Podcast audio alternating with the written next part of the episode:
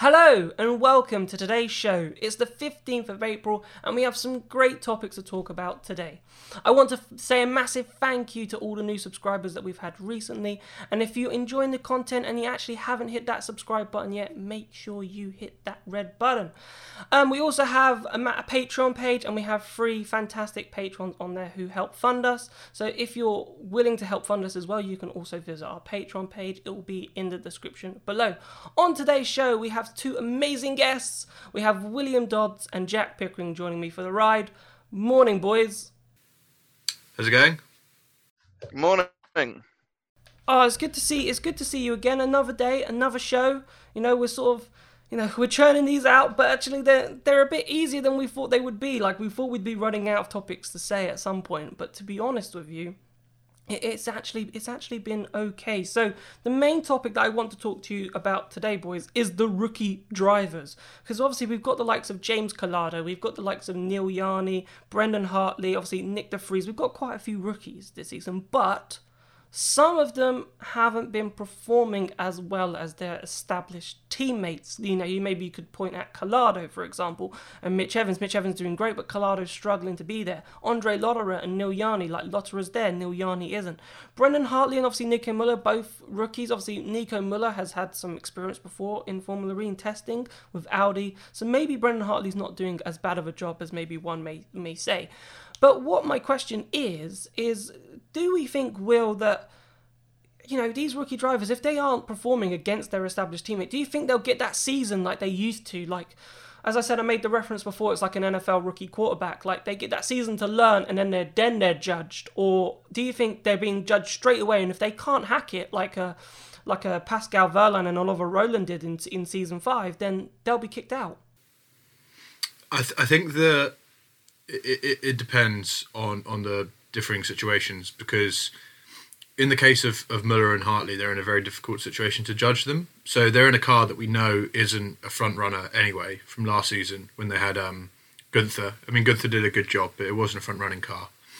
Um, so it's very difficult to judge them. Neither of them are established Formula E drivers, um, and we don't know the pace of their vehicle. So you know they could be pretty much performing as well as they possibly could at the moment. Um, it's difficult to judge. We know for a fact that they're both decent drivers on their day, and they've proven in other series that they're good. So those two, I find it really difficult to judge. Um, as with Calado, um, obviously Jani's got a tiny bit of experience, but he's pretty pretty much a rookie. Um, I think it, it it is tough for them. They they've been really shown up by their teammates, and I think that as you mentioned with Wehrlein and and Rowland taking to the series so quickly, and then De Vries again this season, I think rookies will come under more pressure now, perhaps than in the past. Now that the series is is more popular, it's probably more attractive to drivers. I can see, you know, you look at, at the kind of ranks in in F two. We we had a discussion about kind of drivers we want to see in Formula E. If it is becoming more attractive, then I can't see why teams would be.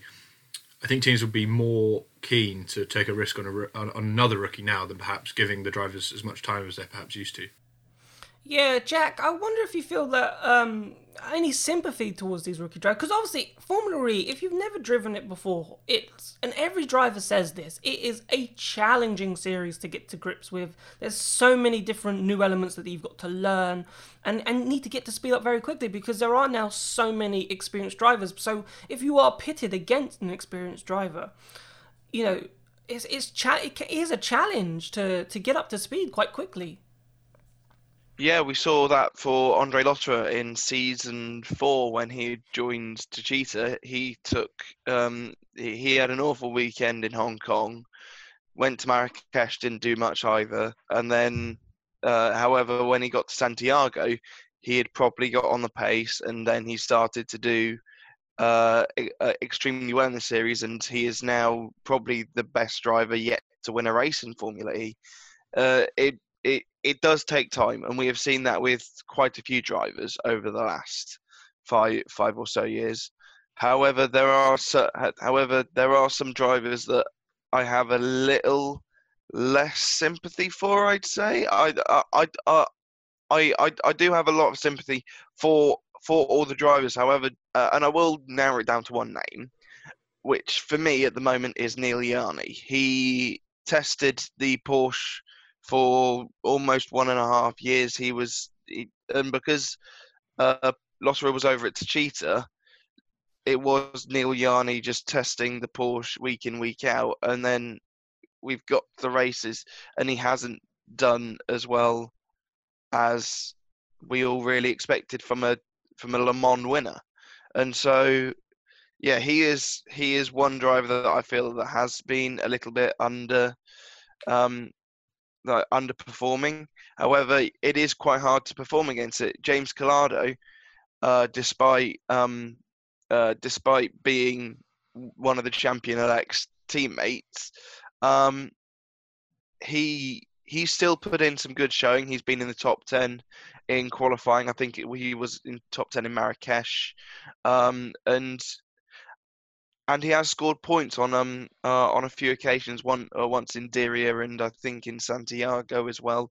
Um, but yeah, for um for the Dragon guys of Hartley and Muller, it is it is a lot difficult because um because they don't have the same machinery uh, as the others. However, Muller's put it Muller put it in the top ten in Mexico, so he's he, he's he's shown some good performances. But the thing is, he binned it in turn one on lap three or something. So yeah, it was it was disappointing one. However, there are quite a few drivers who, if if if they get to the end of the season and they are still struggling, then may then maybe we might not see them back in season six.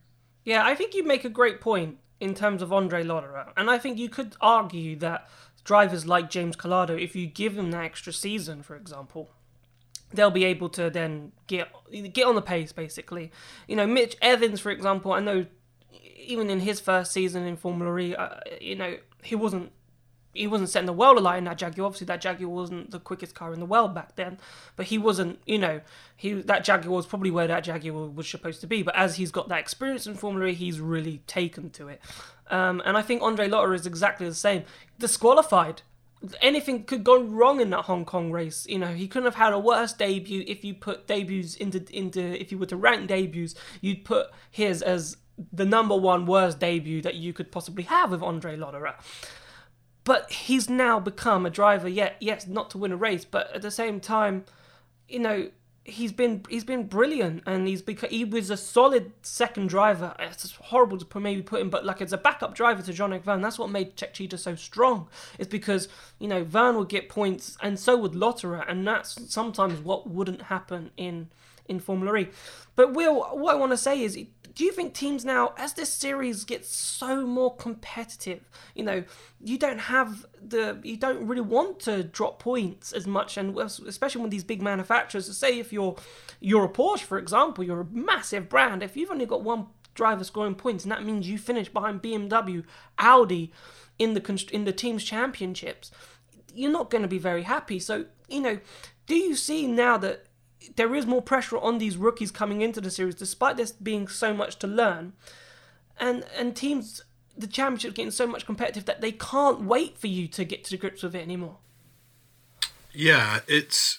I think the competitiveness is making it much harder for for rookies. Um, and I think the ones that have come in and and kind of like hit the ground running, I think that they have quite a lot of pedigree behind them for sure. Um, and perhaps you could even say some of the, the younger drivers are the ones who are adapting quicker, maybe. Um, I think with, with Jani, one saving grace perhaps is that even with Lotterer, the, the car hasn't been great in the races. It looks really quick in qualifying. He's certainly struggling in qualifying, but you know, barring barring race one in Diriyah, even Lotterer has struggled in the races as well. And as we've just spoken here, he's very established and uh, you know a very good Formula E driver.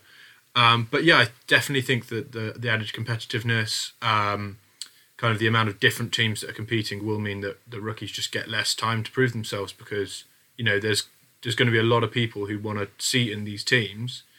Um, you know, we looked at the kind of the recent uh, rookie test in Marrakesh.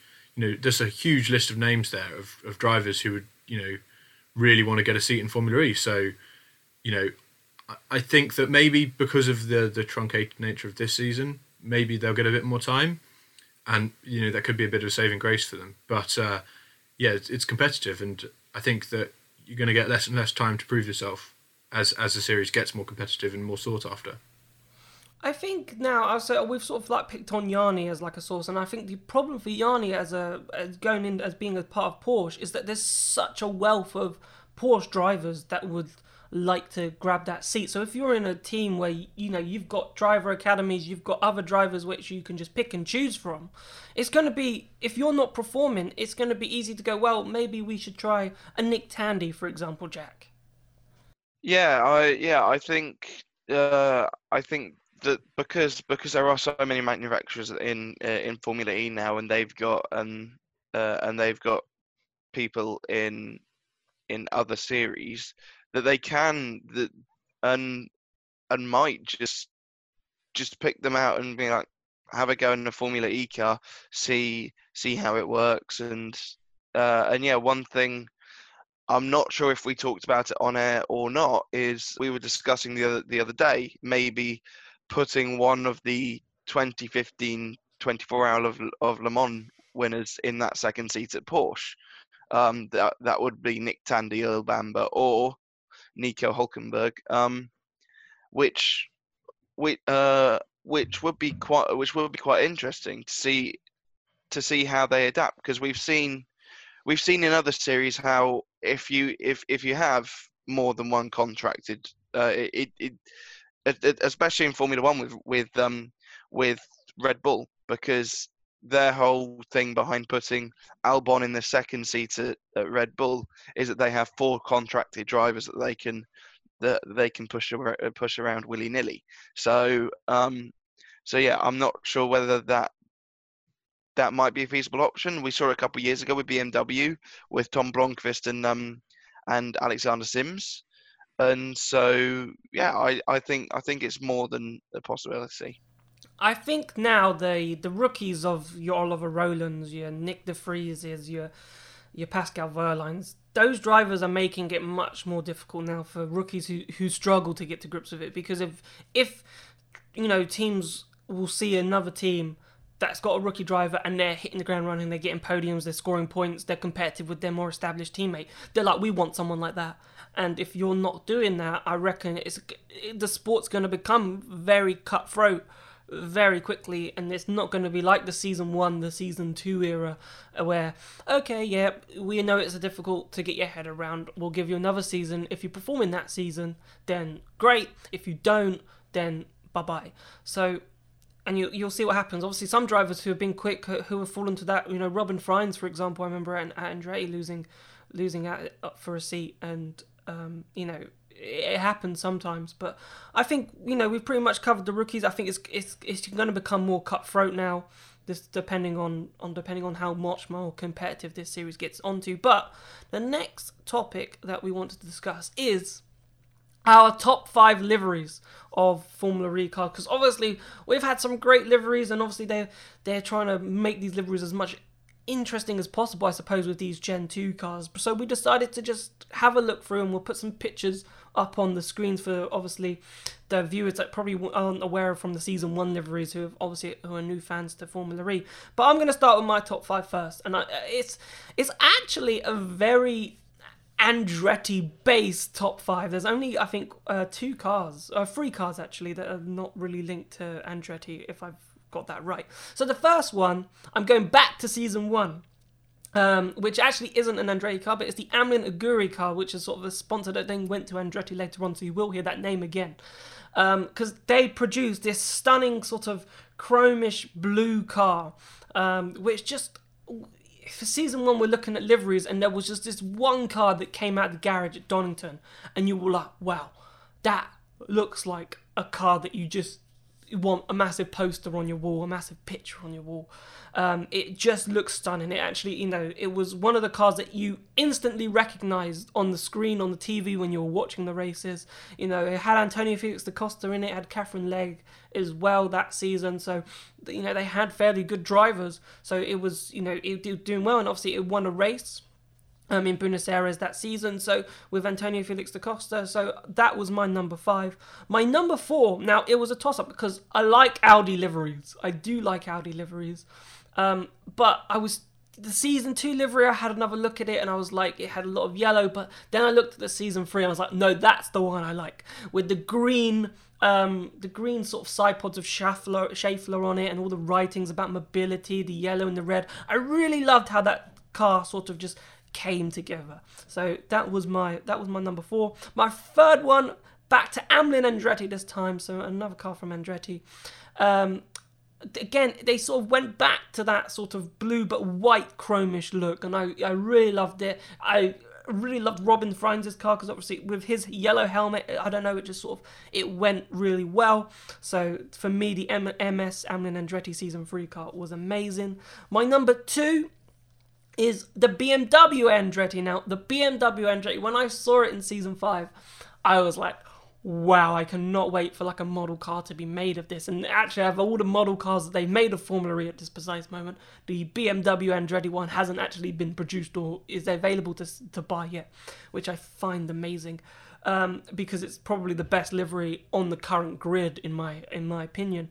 Um, it's just amazing. I love the purple, the blue, the sort of greyish black, and how it flows. It just it just it's just a stunner. It's just an absolute stunner. I absolutely love that livery.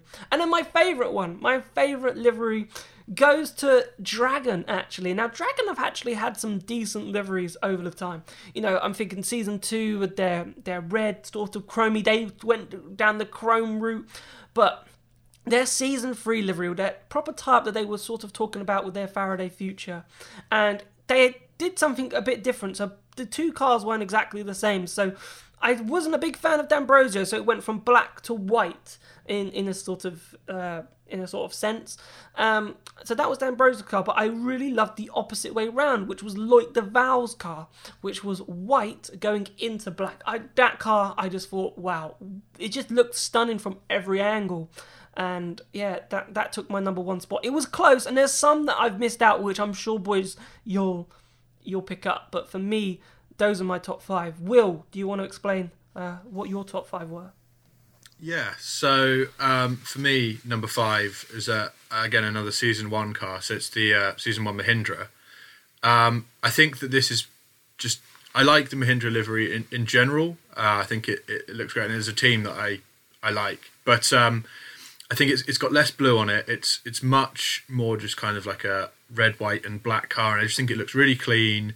Um, I really like the the shape of the the season one cars as well. I think that they just look a I don't, they look a bit more modern in a way now looking looking back on them, and I just think it's a really clean, slick livery. Um, it also, you know, um, had Karun Chandhok in it, and I, I quite I quite like Karun Chandhok as as a driver and as a pundit. So um, yeah, that's that's a car which which I like, and probably like the kind of first Formula E car I kind of remember really liking. Um, second for me is probably the current Porsche. So the first uh, Porsche. I mean, I remember looking at this when it came out for for testing ahead of ahead of season six, and just like this is just a a really slick looking car. Um, it's just really nicely designed. It just looks great. Uh, it's another kind of red, black, and white one. Um, it's it's I think in a way, in terms of design, it's like probably one of the best. But there's something about it which is a, it's a bit cold, so it's probably why it's not higher on my list. But it's just a really nice looking car, um, as far as I'm concerned. Um, number three is uh, Techeetah from season four. Obviously, this is the car that uh, won his first title in. It's it's got much more black on it than the current current design, so it's more kind of like a black and gold mix. And I just think it looks it looks really great. Um, it's obviously kind of memories from from just Jeff claiming his first title, and uh, a yeah, just pretty formidable driver lineup they had with him him and Lotter, and it's just a, a really nice looking car. Um, and then number two, uh, and number one, like Jack, I've kind of gone for the the Audi and the BMW, but I've just gone for a slightly different year. So I've gone for the season four Audi. Um, it's got a little bit less color on it, a bit more white, but I just think it, it again just looks it looks a little bit less messy, and I think that that's probably something that I prefer. So that's my number two, and finally my number one is the current BMW um, Andretti.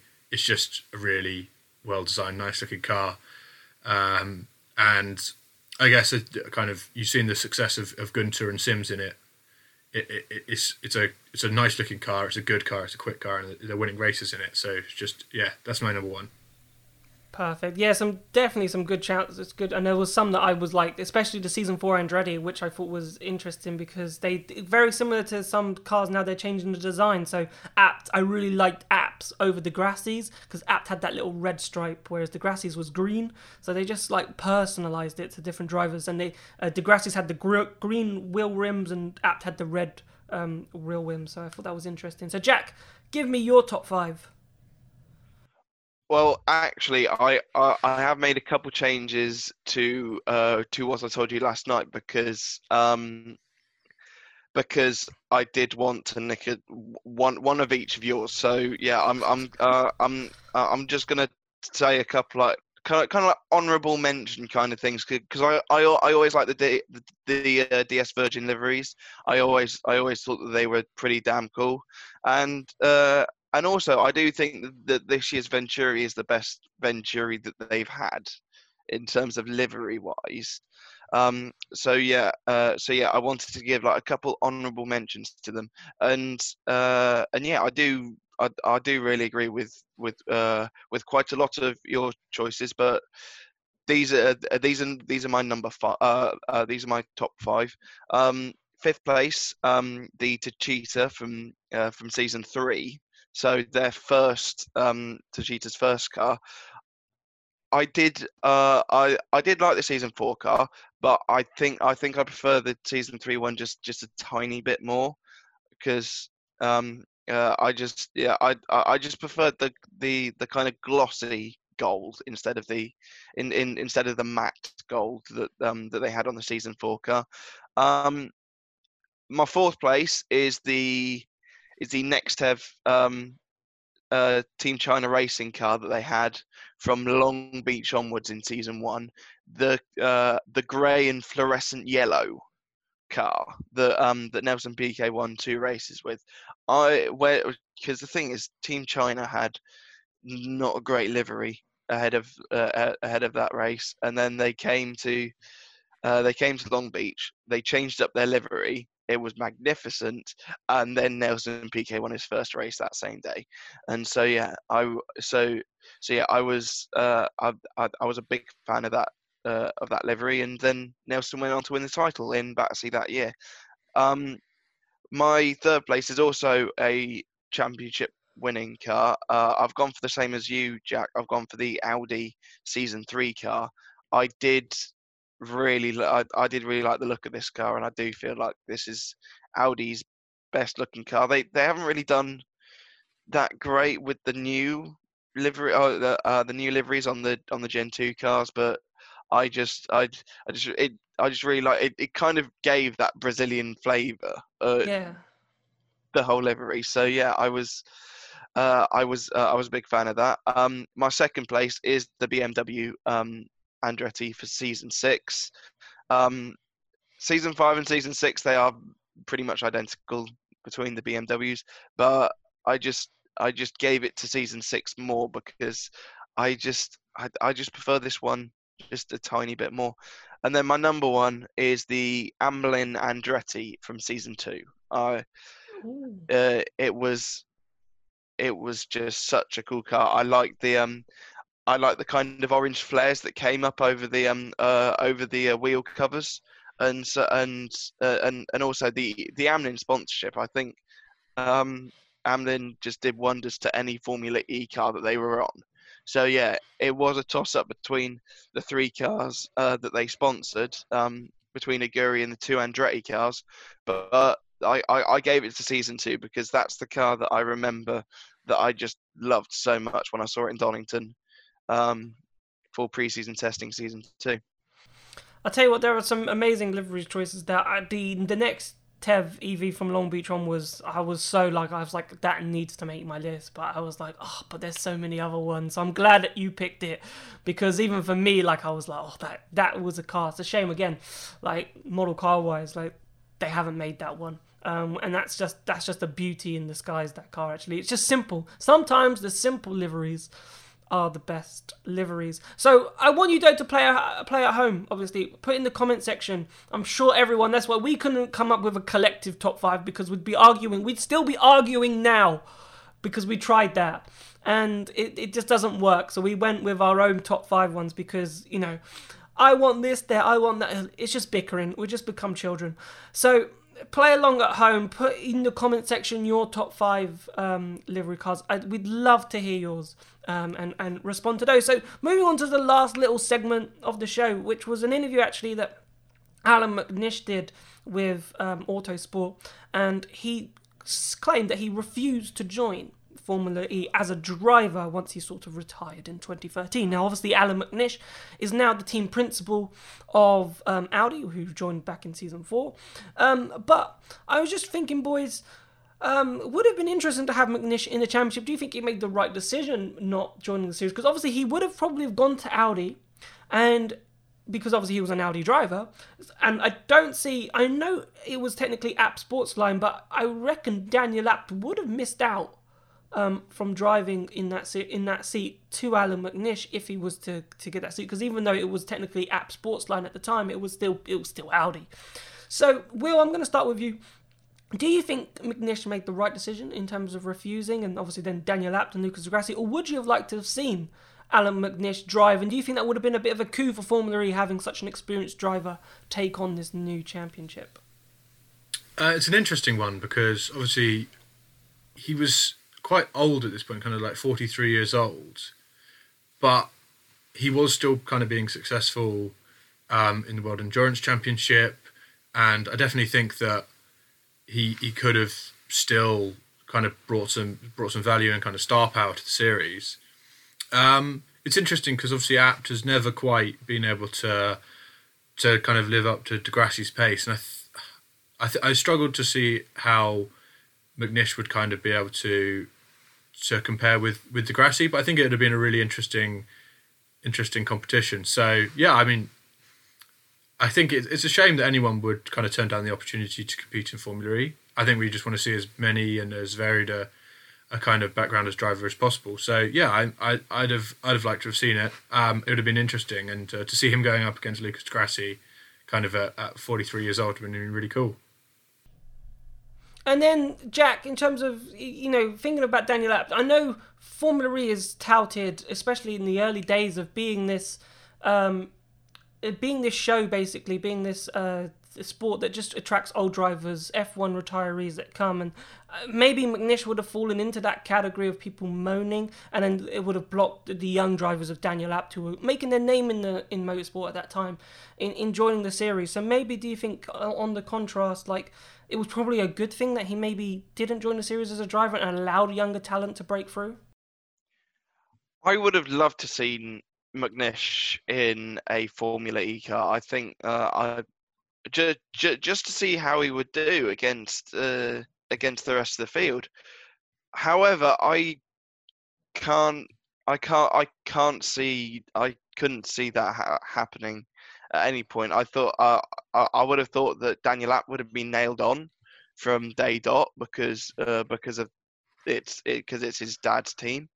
Um, and yeah, Luca, Lucas di Grassi, who had a few years with uh, with Audi in World Endurance under, under his belt at this point, yeah, I would have thought that uh, I would have thought that this had uh, and and he'd done some testing with um with Formula E beforehand, and so yeah, no, I couldn't. I couldn't see McNish in that seat, and the thing is, I couldn't really see where anywhere anywhere else where he could go. But it w- it would have been interesting, but he would have probably had one season, then he would have been out. I think.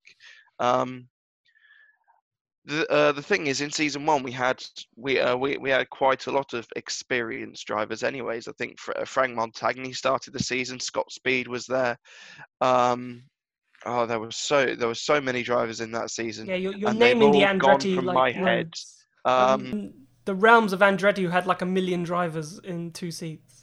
But um, but no, I think it would have been it would have been brilliant to obviously maybe have seen McNish, but I think you're right. Um, he probably wouldn't have lasted very long, and obviously Daniel Abt's been there since since season one, and has built up and has become an Audi factory driver from that. He wasn't an Audi factory driver before, he now is, um, and that was a big coup for him back in season four, and actually that probably helped stem his improved performance in season four because he was much better in season four than he was in the previous three seasons. You could argue, but then it sort of it slipped away slightly in season five and so far in season six. But boys, I think that's all we've got time for on today's show. I just want to say a massive thank you for both of you for being on.